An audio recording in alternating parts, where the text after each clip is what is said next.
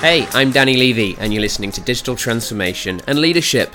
This is the show where we go behind the scenes with today's top business leaders to understand how they're digitally transforming their company. This week I'm joined by John Redman, founder and CEO at Modo25. John, welcome to Digital Transformation and Leadership. Thank you very much for having me, Danny. Looking forward to it. Yeah, really looking forward to it as well. So, just before we get started, would you be able to, to quickly introduce yourself and, and what it is you're doing? Yeah, so I'm John Redman. I'm the founder and CEO of a marketing technology and in housing agency business called Modo25. Uh, we help uh, brands and retailers in house their digital marketing teams capability. So that includes things like strategy, planning, recruitment, and then ongoing sort of training and best practice. We actually do execute for people to get it into a best practice place. Um, and then what sits behind that is our marketing technology software, Bosco. Mm-hmm. Um, what Bosco has, we built Bosco really to help people once they are sort of in-house everything themselves and they're no longer reliant on their agencies. Is Bosco enables people to work out which channel should they be investing their next dollar or their next pound in, uh, so that they can maximize the return based on their objectives. So it looks at all the demand in the market, it looks at all the performance historically for you and other people in the market from third party data sources, and then it basically runs our algorithm and gives you this sort of dashboard that predicts the future. So we provide that we currently to 42 global retailers mainly and also some of the big agencies use it to help them speed up looking after their accounts. So, so we're sort of an agency with the twist uh, and a marketing technology business based out of the UK. Forty people. We've got offices in Australia, uh, Prague, and um, Melbourne, Australia, and Toronto. So, just before we get into the main topic today, I just wanted to break, break the ice with you a bit, John. Um, we're going to be talking about digital marketing. I know you're, you're, you're a bit of an expert as well within e-commerce, and the current business now is, is looking within retail. I wanted to ask you what was the what was the best online purchase you made this year? Uh, can I have two? Sure, of course. Yeah. So there's one which is really quite, um, uh, I suppose, dull. Um, which is this latest pair of trainers I've just bought, which are from a company called On uh, okay. and they have just revolutionised and changed my life. Um, and they're just sort of not trainers, but sort of shoes, but trainers, and I think they're ace. Uh, and I bought them. I, have never really bought shoes online before. I've been a bit of a luddite for somebody who is in the in- online business. I've always thought you need to try shoes on, yeah. but lockdown has forced me. And actually, I think I don't think I'm going to go to a shoe shop again. Um, but um, so that's a bit boring. Uh, and actually, I did buy that from one of our clients. So that's good. Okay. Um, but the, the the other one, which was sort of interesting and, and highlights our expectations now from the internet, is I've recently decided to quit boozing between now and Christmas. Okay. And I realised I had no non-alcoholic beer at home uh, when I was in the office, and I thought, well, I'll stop at the supermarket and get some on the way home. And then I thought, no, mm. I'm going to buy it from Amazon whilst I'm in the office and based on where we live in Yorkshire, I can get Amazon delivered through Morrison's in an hour. Yeah. So I ordered my non-alcoholic beer, uh, pressed all the buttons, clicked the button, and the beer got home before I did. Wow. So that was, and it was, and Danny, it was cold.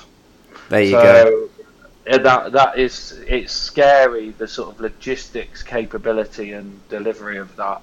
So, and, and I'm I'm still quite amazed. And where I live in the middle of nowhere between Leeds, York, and Harrogate in the north of Yorkshire, yeah. in the north of England, and it's not we're not really close to any warehouses. Uh, so I'm still gobsmacked about how that works, and I'm, I'm a big fan of that. Um, that sort of, um, I suppose, efficiency yeah. and ease of use and customer experience, which I suppose makes it makes a big challenge for everybody else out there. It does. We're all getting very used to it now as consumers, aren't we? That's what we demand. Did you make use of the coldness of the beer when it arrived? Did yeah, you? but straight away. Yeah. Straight away. So. Um... very good. Excellent. So um, we're going to be talking about um, the evolution of digital marketing and, and, trends for the future. We've got several points um, we're going to go through, but but just before um, we get into it, I thought it'd be good if you could you could kick us off with explaining uh, why digital marketing is now more important than ever. Well, I, I think uh, it's it's just how consumers are behaving and where they're spending their time.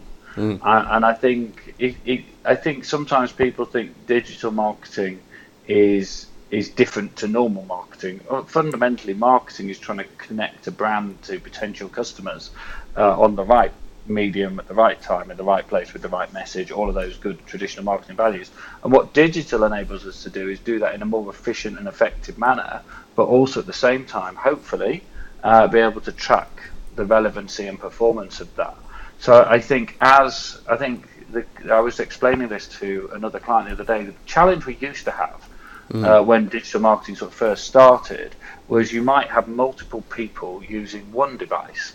Yep. So you might have a whole family using one home computer. So it's difficult to work out who was doing what. Whereas the, we've now got an opposite challenge now in digital is you've now got one person using multiple devices.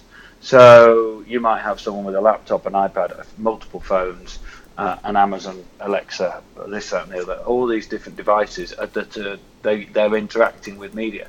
So I suppose uh, digital now, and even digital TV. One thing we've seen a huge thing of now is TV. So I think it's mm-hmm. understanding your customers and then understanding which digital medium is relevant for your potential target customers and audiences you want to you want to engage and get to.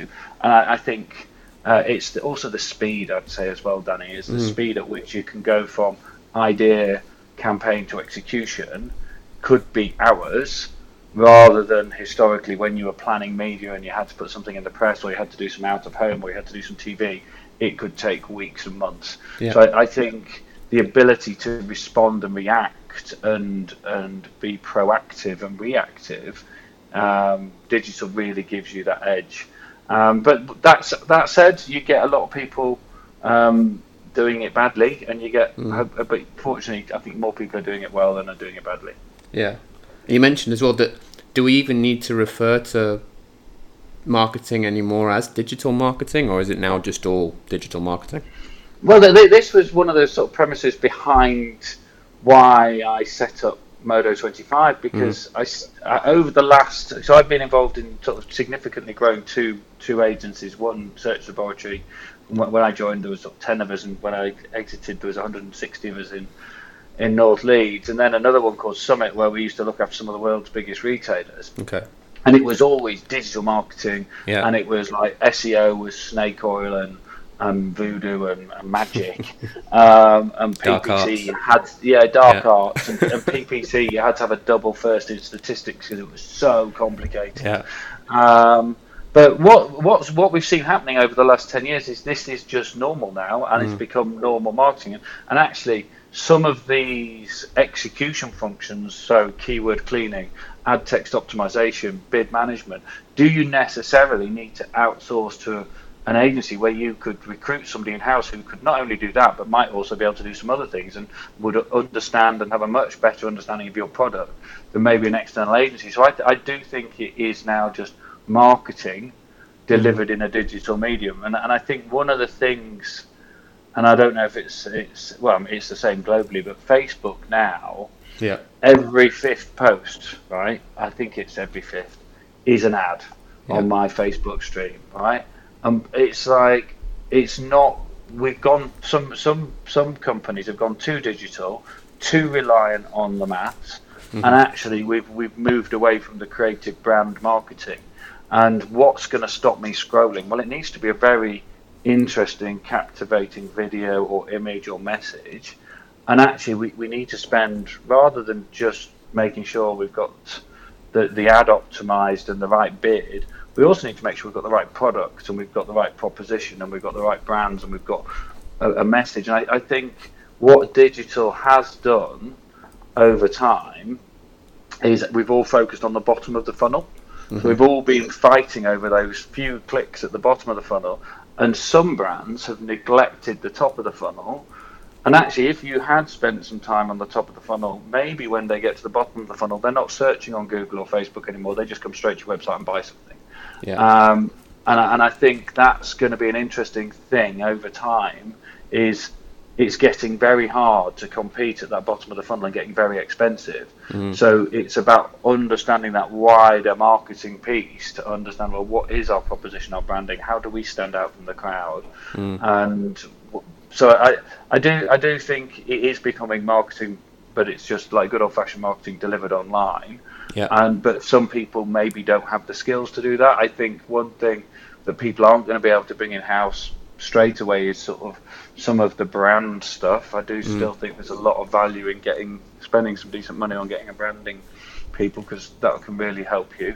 Um, but yeah, I, I, do think it is just marketing now executed online, and I do think marketing departments should have a digital team, and you should be investing in that.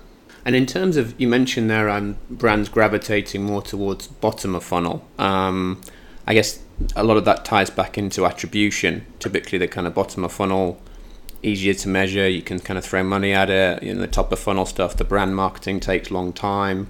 Not always as easy to measure. H- how do you how do you think about attribution at the moment?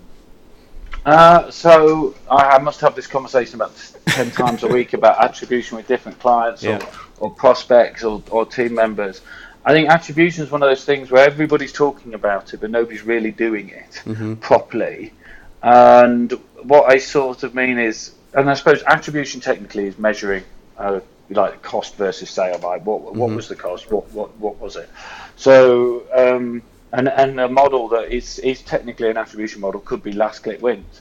However, last click wins or last non-direct click, which a lot of people use as well. Um, is not really going to enable you to understand the impact of the upper funnel activity. So we see we see quite a few brands looking at it going, we'd love to get there so we can convince the finance director to give us more money mm-hmm. to invest in I don't know banner advertising or display advertising. Um, but I don't think many people yet have got all their data organized into one place and they haven't then thought about or analysed their transactions uh, in order to to go well what is and and I think the thing is here Danny there isn't mm. one size fits all yeah. even in one business if you sell multiple products to different demographics of people you're going to have multiple different versions of a, of a buyer journey mm-hmm. So what you've got to almost work out well which one is the best fit or arguably which one is least wrong because um, there isn't a right answer to attribution but once you understand, I suppose, once the first stage would be to get all your tracking in place on all your different media, and even that if that's on impressions or views across all the sort of uh, above the sort of um, videos or ads on third-party sites. Can we get? Can we track those? Are we still allowed to track those? Will we still be allowed to track those in the future with third-party mm-hmm. cookies and and how all that's changing? Um, so um, yeah, once we've got the tracking in place, once we've got all the data in place, it's about analysing all your all your transactions and then really trying to make a decision on what model is the best fit for your business. But to answer your question, I would say 95% of our clients and the clients we talk to are still doing last click wins, mm-hmm. which ultimately means everybody's chucking more money at Google and Facebook. And actually, is that the best thing to do for the long term future of your business? Mm-hmm. Um, I don't know uh, is it sustainable? We've got, I, I know clients that are spending. It's like we've been doing some planning sessions ahead of sort of Cyber Month in November. Mm-hmm. It's not just Cyber Monday and Black Friday anymore. It's just the whole month is going to be crazy, and it's millions and millions and millions of pounds to be spent on Google clicks. Yeah. Um, and the big winner there is Google. Yeah. And how, so, how do you think? Is there a way in which I mean it's it's a longer term thing, but how how do kind of marketers break out of this mindset of having to spend everything with, with Google and Facebook? I, I think it's understanding the behaviour of their actual customers. Yeah.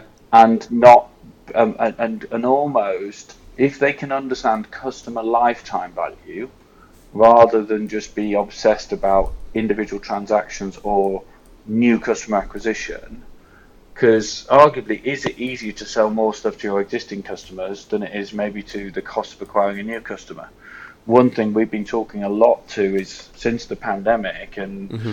Every every retailer in the world suddenly become experts at digital marketing because all their Yeah. shops were closed, and suddenly they know everything there is to know about digital marketing, and they're like, look at all these new customers we acquired, we're just going to keep doing that, and actually that's going to be hard because we're now the shops are open again, mm-hmm. but you've got these customers, you've hopefully got some opted in good quality first party data, you know a lot about them, hopefully you know how you acquired them, what mm-hmm. they bought. You could then potentially look at historical customer data and go, well, other people who bought things like that also then went on to buy. So actually, is now not the time to to focus your time and effort on really good customer marketing or loyalty marketing to really engage those new customers you acquired in the pandemic to and I, and I think there's a real sort of a, a lost art of good quality email marketing. Yeah. I think that's that's people just don't do it properly. It just gets deleted without being read. And Mm-hmm. I also think is I know this might sound daft when we're talking about digital marketing, Yeah. but I love a good quality piece of personalised direct mail Yeah. right? It's like, and if it matches up to what I did online, it's like you know the world is is an interesting place when Google and Facebook is sending you direct mail to buy online ads. Right, so it, it clearly would work. Otherwise, Google and Facebook wouldn't be doing it to target me to buy online media. Yeah. Um, but I think it's um, it's it's the the whole attribution thing is hard, Mm. and it's uh, and people aren't doing it right, and it's going to end up. I think people are scared to to, ch- to challenge what is working. Yeah. So Google and Facebook works, right? Mhm. So why would I don't want to be the person in the boardroom that says, hmm, "Let's not spend fifty grand this month at Google. Let's go try something else." Mhm. Uh, and I think what people need is to have some confidence to know that actually, if they put their fifty thousand pounds with or fifty thousand dollars or whatever it is with with TikTok, Mhm. they want to know what is going to happen or how it's going to work. Yeah. Uh, and I think that's why people do need sort of tools to be able to forecast rather than having things historically where it's oh give us some money we'll we'll spend it and we'll we'll see what happens Mhm. which has always been the way sort of like the test and learn budget but because we've become addicted to certainty with like Google and another performance media people expect that from everything Mhm. and I think that's sort of cause and effect really um, but you can get a lot of visibility from your YouTube ads or from your display ads. Yeah. And if you get your tracking right and you get your setup right, uh, you can prove the value. Yeah.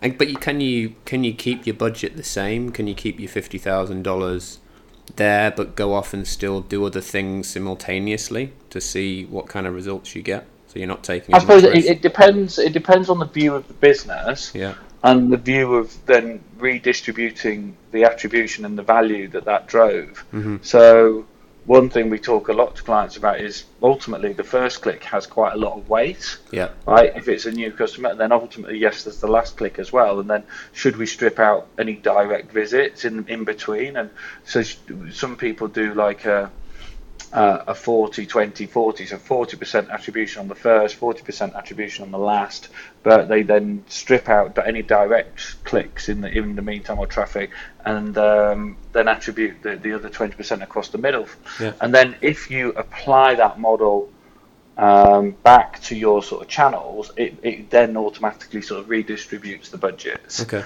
and gives you potentially more budget to spend in different channels or makes a, a more sensible conversation with the FD or the CMO or whoever it is you need to convince. Yeah. And I think with all of this though is you need you need to get senior stakeholders Mhm. on board with the with this whole concept that it's not there's very few products that are one click one journey purchase these days right people just don't do that they are researching for weeks and months they're browsing many times they're clicking on emails they're clicking Yeah, on facebook ads they're watching ads on telly that then prompts them to go back and, and look at something else somewhere else so it's and i don't think it takes a genius to convince anybody of that but No. what I mean, it it might, does it, is you might see the same ad what fifty times before you finally click on it. yeah, and, and it's like, did they all? Did that help nudge you? Yeah. Right, and and and all of that, and it's like, I think it doesn't take a, a genius to articulate that story, but then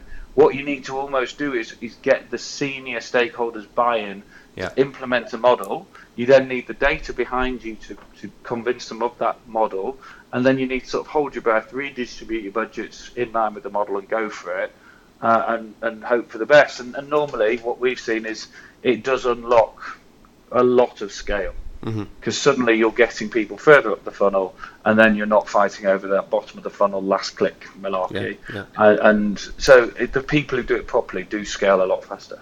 Yeah, and you mentioned around um, direct mailers. Why, why do you think they're working so well at the moment? Is it because we're so now ingrained in this digital world that actually being outside of it, having something to touch and feel and, and, and look through is, is, is quite powerful. Well, I, yeah, I just when was the last time you got a nice letter? Like there wasn't yeah. a bill that was genuinely interesting, and it's like. Mm.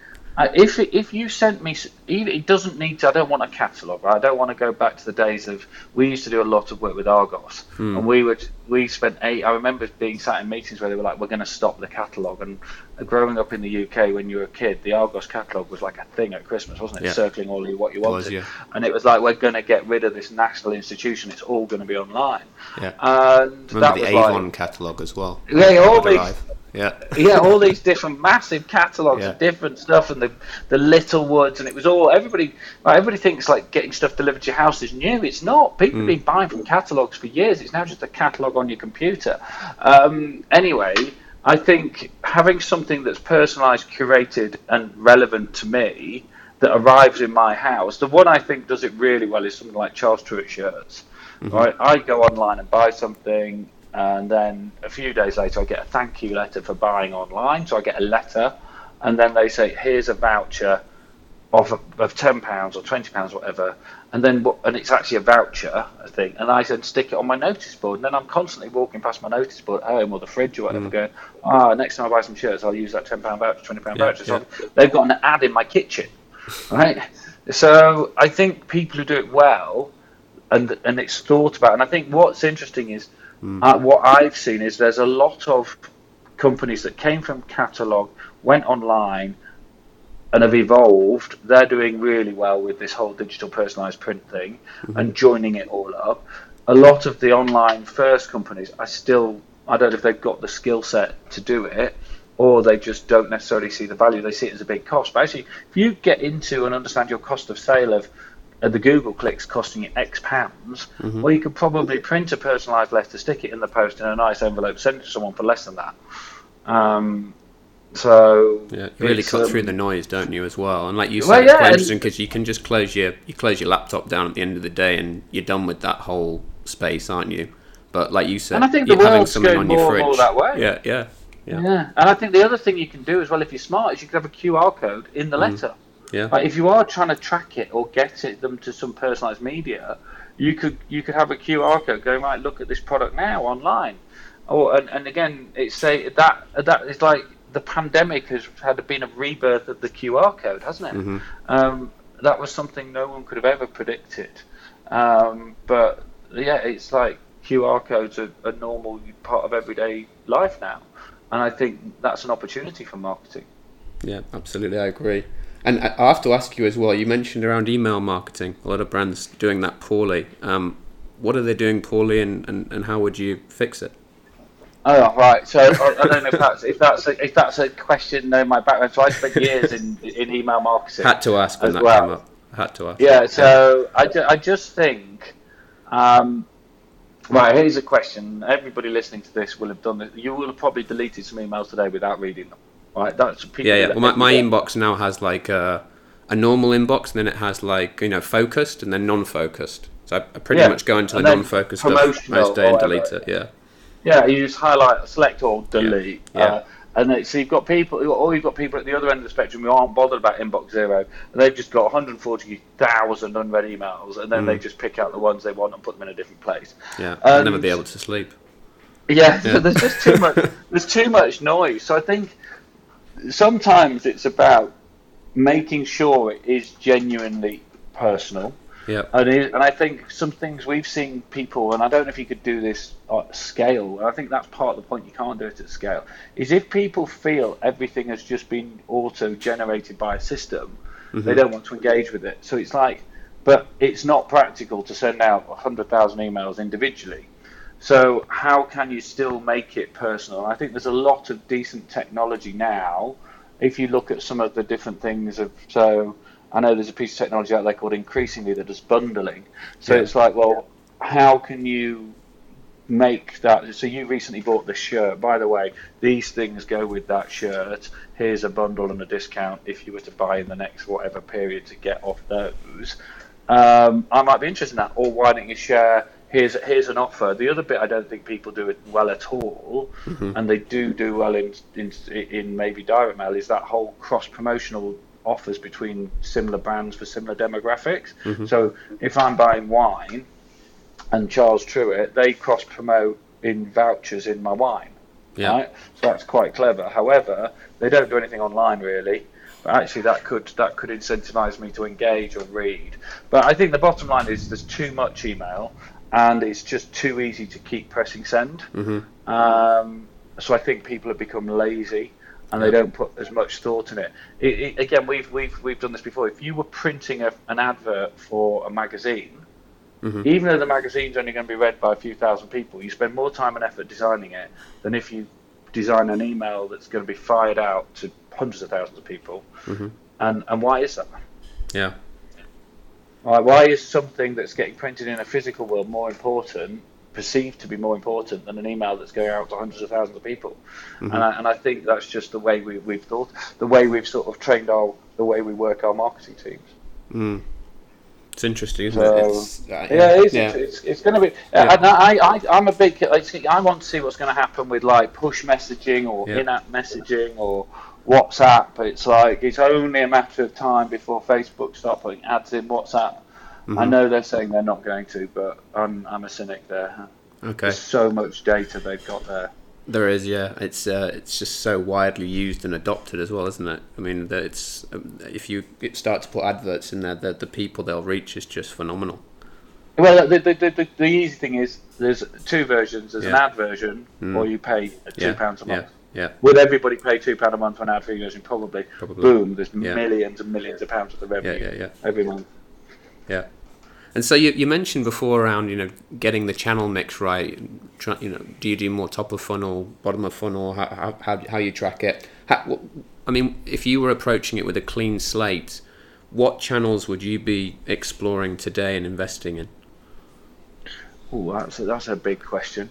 um, so I, I think that the things here is you really need to, un- I suppose, understanding your product, right? So what Yeah. product? But and I think it's about what. Right, let's think about our customers and where are our customers hanging out? What are they doing?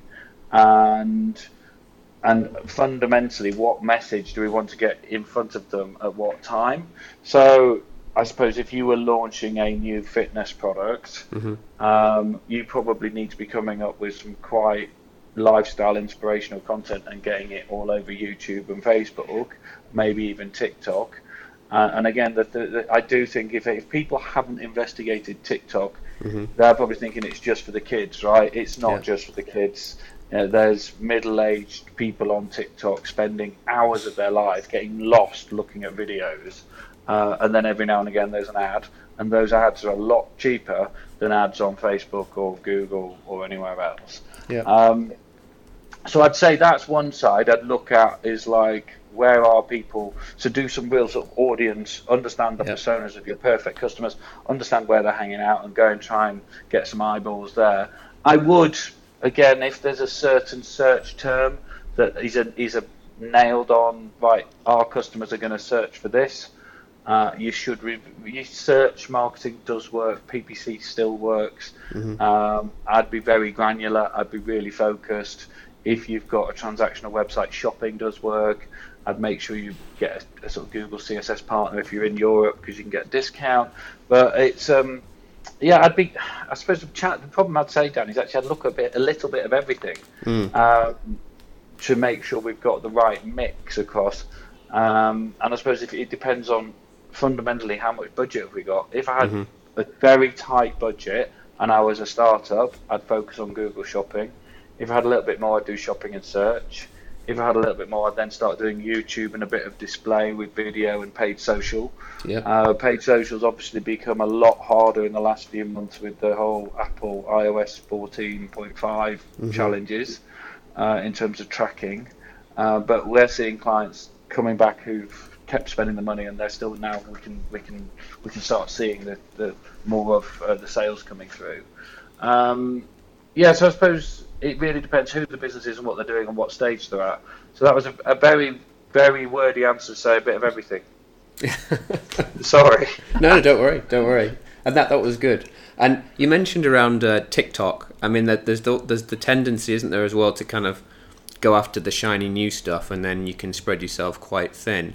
Um, you said around kind of just figuring out where your customers are, are hanging out. Would you would you bother even even looking at things if they're not already on these platforms, or would you just limit yourself to say one or two social platforms to keep it really focused so you can because you've also got to concentrate on kind of a lot of other things as well, haven't you? Not not just the social side. Uh, I, I suppose it, it, it depends. So yeah. you, you, can there's a, there's two ways to answer this question. You could go well. I know my markets on Facebook or mm-hmm. Google. Mm-hmm. I'm going to go for that, but also as are all my competitors. Yeah. Um, so I'm not. So that's interesting. So or you could go and if you look at a brand like Gymshark, mm-hmm. right? Gymshark didn't read the marketing rule book. No. And they didn't go and do Google Shopping and Google text ads. They just went all, all over Instagram and went on influencers and led on. We've got some really cool gym gear, mm-hmm. and we're going to go for it. A bit like a brand like I don't know. There's an up and coming new gym brand called Castore, okay. and and they've they're not necessarily going down the traditional route. they've built some really good quality product, and they're sponsoring lots of athletes. They're sponsoring lots of football clubs. So, I suppose there's, there's sometimes an argument when everybody's doing one thing, you want to be doing the opposite. Yeah. And if you've got a small budget, you need to have a big impact. So the argument, if you're you want to have a big impact, maybe you go all in on the new thing mm-hmm. uh, and back that. But that's potentially risky. But if your audience are there and you can find them and you know what you're doing, the cost per thousand impressions or the cost per clicks within TikTok mm-hmm. are a hell of a lot cheaper at the moment than the cost per clicks in Google yeah. or in Facebook. So it's I suppose it, it, depends. Do you want to go the traditional route and take everybody on toe for toe, or do you want to try and be a little bit disruptive or different? Because the other big thing that I think, which we haven't talked about at all, and is often a bit of a dirty word in marketing, or historically has been, is affiliate marketing. Yeah. I, I think it's massively underused. There's some really big online retailers who who just don't invest in it or or manage it properly. I'd say they they might have a few discount codes or some cashback, but actually, what about closed employee benefit platforms? What about loyalty schemes? What about all the sort of different uh, membership clubs? Like there's there's a whole world of affiliate opportunities out there which can add a load of incremental revenue and traffic to your business uh, and people still think, oh, it's just goal hanging discount discount codes. It's not for me. I don't mm-hmm. want to do that. It devalues my brand. So maybe I suppose, and, and, the good thing about affiliates is it's all cost per acquisition. So you only pay if you make some money. Yeah, yeah. No, it's uh, works in your favour, doesn't it? Affiliate when you when you make yeah, money, that's yeah. when you when you start to pay. Yeah, and I think as long as it's managed properly, I think yeah. historically it had a bad vibe and because people sort of abused it and people didn't track it properly. But as long as it's managed and tracked properly, it can be a really lucrative channel. Yeah, and in terms of in terms of brand brand marketing, um, which is again longer play, are there any kind of specific channels you'd recommend or, or you'd be looking at there, just in terms of building the brand and, and kind of you know being that, that first point point of call when someone actually thinks of the, the product or service you offer? Uh, I think yeah, we, we can go really sort of top of funnel and do yeah. sort of a programmatic, or there's loads of.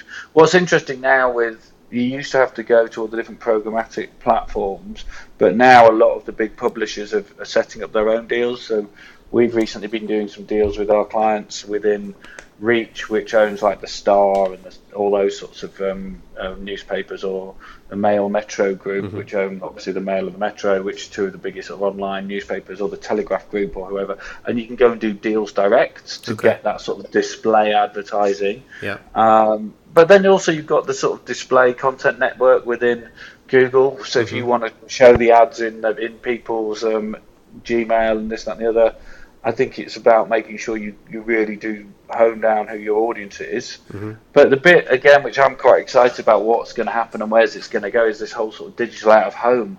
Okay. Um, I think there's some really interesting innovations that are going to happen in that. We were talking to a company that had designed these massive billboards that they reckon they can identify individuals walking towards the billboards Wow. and then potentially change the ads based on who's coming. hmm And that's both exciting but also quite scary, isn't it? Um, it is. It's very minority. So, yeah, well, it, Yeah. It, it, and it is. And it, but would you pay more if you were the brand saying, right? I, and again, or if you were a shop and you could you could almost send a show me the, as if I walk into a shop, the last product I looked at online, and it then said, by the way, this is on hanger over there in the far right corner. Go try it on. Yeah. Right? It, it, that would be mega. Um, Yeah. But I think some people would love that. Some people would find that very scary. Mm. Uh, so I think that whole online, offline, digital, like you see it now in on public transport, the number of digital display boards and the capabilities of those to be connected to the internet. So you can now buy a lot of that programmatically. So it's not like you just have to book a slot at King's Cross Station for a period of time or at Singapore Airport. You can just programmatically buy it at certain slots. Yeah. Um, so I, th- I think that's if you if you really want to get your brand out there, and the same I'd, I'd say um, what we've seen a lot of in the way people consume media now is more and more on YouTube. Mm. So and digital TV or and watching YouTube on a TV. Yeah. Right? Who'd have thought that? Who'd have thought that was a thing? But um, now it's people. The way people consume media is um, is through streaming. So um, the opportunity to do TV ads and digital TV ads uh, is becoming a lot, lot more cost effective and affordable. So again, I, I think a lot of brands would probably be listening to this, thinking, "Well, I can't afford to do TV." Yeah. I'd be tempted to say, well, you could easily, you, you might not say that about YouTube, but if you start doing YouTube ads, you're basically starting to do TV. Um, and why isn't there a way you could potentially republish that to other digital TV providers uh, and, and broaden your audience? Uh, and then if you suppose if you connected that in a smart way to so when your TV ad shows, you then upweight your bids on paid search, or when your competitors' TV ad shows, you upweight your bids on the generic search to capture their traffic. Um, by connecting it all, there's, Yeah. there's some clever ways to get to get new clients. Yeah.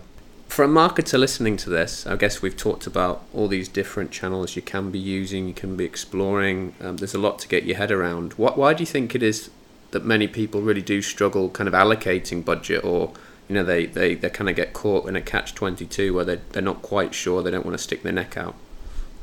Well, I think there's two things. What, what one of them is they don't necessarily have everything in one place. Mhm.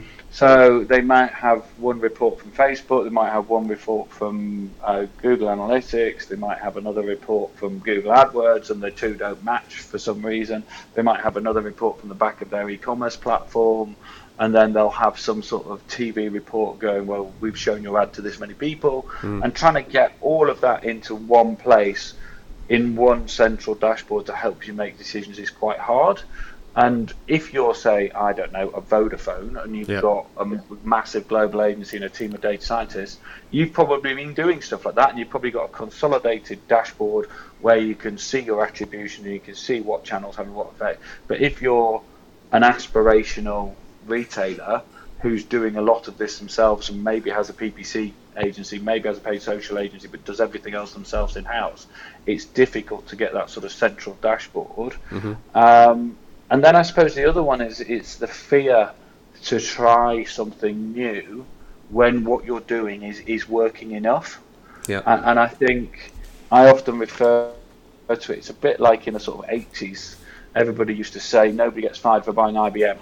It's Yeah. reliable, it's reassuring. And at the moment, I think we're in a world where nobody gets fired for buying Google clicks.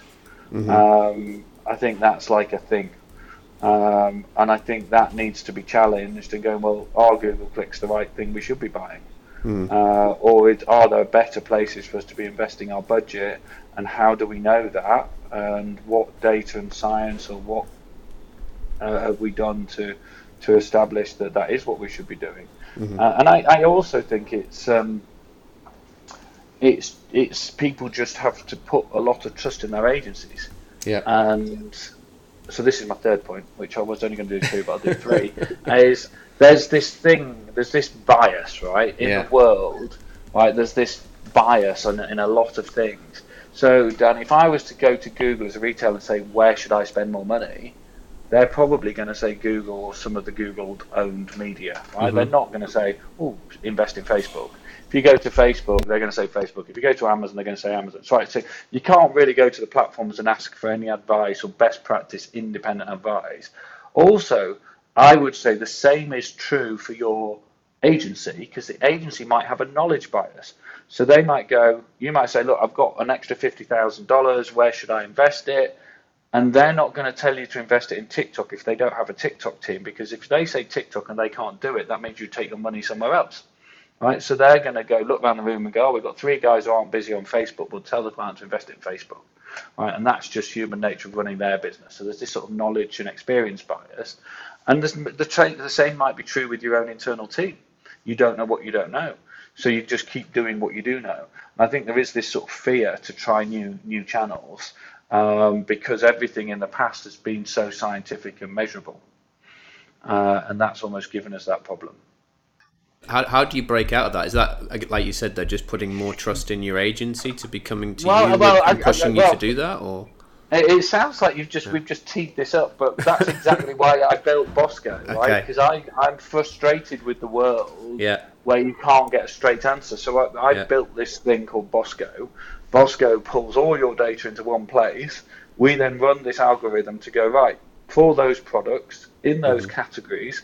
We believe the next play, your next move should be on TikTok or on Facebook Okay. or on Instagram or on YouTube. And we've built that in a sort of software as a service, really affordable way. Mhm. So you don't need to be a Vodafone. Uh, Yeah. For a few hundred dollars a month, you could you could have access to some really advanced um, sort of AI machine learning tech, but which I suppose is, is built on the fundamentals of people who've been running agencies for 20 plus years. So it's um, so the answer is is is is, is I suppose have a have a play with uh, with Bosco and, and see if it could work with your business, but or ask hold your agency to account and ask them harder questions because I, I think um, it's um, it's easy just to keep doing what you're doing. John, I've really enjoyed the conversation. I, I, I got tons of value out of that. Um, thank you for talking us through the, the evolution of digital marketing and, and trends for the future and, and going through in so much detail some of your thoughts and, and the different channels and, and what how companies need to be thinking in terms of investing their budgets. Um, just to close, I always ask my guests to share one life or career lesson with the listeners. That's a tough one. Yeah. I would say, for me, it's getting up early. Okay. Right. So I've got this. I've got this thing. I, Well, you I- helped me and- out today with the Asia time. Right, no, well, Yeah. yeah. So, so, but I've got this thing. This wasn't early. I could have done this a lot earlier. We could Okay. have done it at your Now you tell me. And I think it's because my father was a butcher, right? Yeah. He used to always have to get up early to do. And what I used to find is I, I get a load of headspace. Even so, I used to always get up early and do my homework in the morning. Mm-hmm. And my, it used to drive my mum insane because she was always worried about it. But I would just get up early, do it, and go straight to school or whatever. Mm-hmm. Uh, or not do it, depending on what, who you believe. But I get up early and I write my list of things to do before I go to bed. Then I get up early and I just crack on. I reckon I get more done between, say, I don't know, five and seven in the morning than most people do in a day. Um, and I think that's just because there's nobody interrupting me. There's nobody, and also I, I've got more energy. I'm more focused. I, Yeah. I'm not feeling tired. Uh, and yeah, so I try and do that most most mornings. Well, in fact, I do do that most mornings, and I also try and do half an hour of exercise, which is more a recent thing because Yeah. I'm getting old and I'm starting to feel old. So I think I need to keep and get fitter. Uh, but no, I'd just say if you can get up early and, and really sort of prioritize something, because then by the time you get to the office or eight o'clock, you already feel like you've won. Yeah. Right, so whatever happens for the rest of the day, you've already won. Right, Mm. you could have an absolute disaster of the rest of the day, but you've got three things ticked off on your to-do list, so you're winning. Um, so that's something I and I try and encourage that with all my team is like, look, I, it's not just try and get a couple of things done before you actually um, start your day. You'll you'll feel a lot better about yourself. Yeah. And then does that mean that you also end a bit earlier? Uh, yeah, I'll Yeah. fall asleep on the sofa. um, yeah, at some point this evening. No, I tend to. But what it also means, I suppose, Danny, if for people listening to this who've got a really busy life and got kids, is I have a rule is that in the evenings I, I try not to do any work. Yeah. But because I know I can write my list and get up early and do it, I don't feel like I'm letting the business down, but I also Mm-hmm. don't feel like I'm letting my kids down. Yeah. Uh, so we can have dinner together, we can do whatever we're doing, go walk the dog or whatever it is we're doing as a family.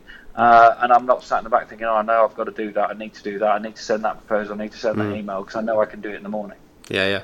That's really smart. Uh, It lowers your stress levels as well, doesn't it? Tremendously when you when you're able to kind of have that split between work, work life, and family life. I think it is it's difficult, but it's um, and also it's like we're not uh, we're not saving lives here. I'm not, No. We're not heart surgeons, so it's like nothing that drastic is going to happen if Yeah. it waits till tomorrow. Yeah. Exactly. Well, John, how can people get in touch if they want to find out more? So we have two websites. We've got modo25.com, which is our in-housing and training and recruitment uh, agency, or askbosco.io, or they can uh, look me up on on LinkedIn. Um, I'm just uh, I'm John Readman, and that's Readman R E A D M A N. So it's just LinkedIn.com. It, I think it's slash in on then slash John Readman. Okay. And yeah, um, I'd love to connect with people and, and give them a, a go and show them what Bosco could do for them. John, thank you so much for coming on Digital Transformation and Leadership. I've really enjoyed it. Uh, Thank you very much, Danny. Thanks for having me. You've made it to the end of another episode of Digital Transformation and Leadership. If you're enjoying the show, please do leave us a five star rating on Apple Podcasts. No need to leave a written review, just clicking on the five stars is enough. I'd really appreciate it as it helps the show get found and it helps those listener numbers grow. And we'll be back again next week when we will again go behind the scenes with another top business leader to understand how they're digitally transforming their company. The Digital Transformation and Leadership Podcast is a Blue Aurora media production.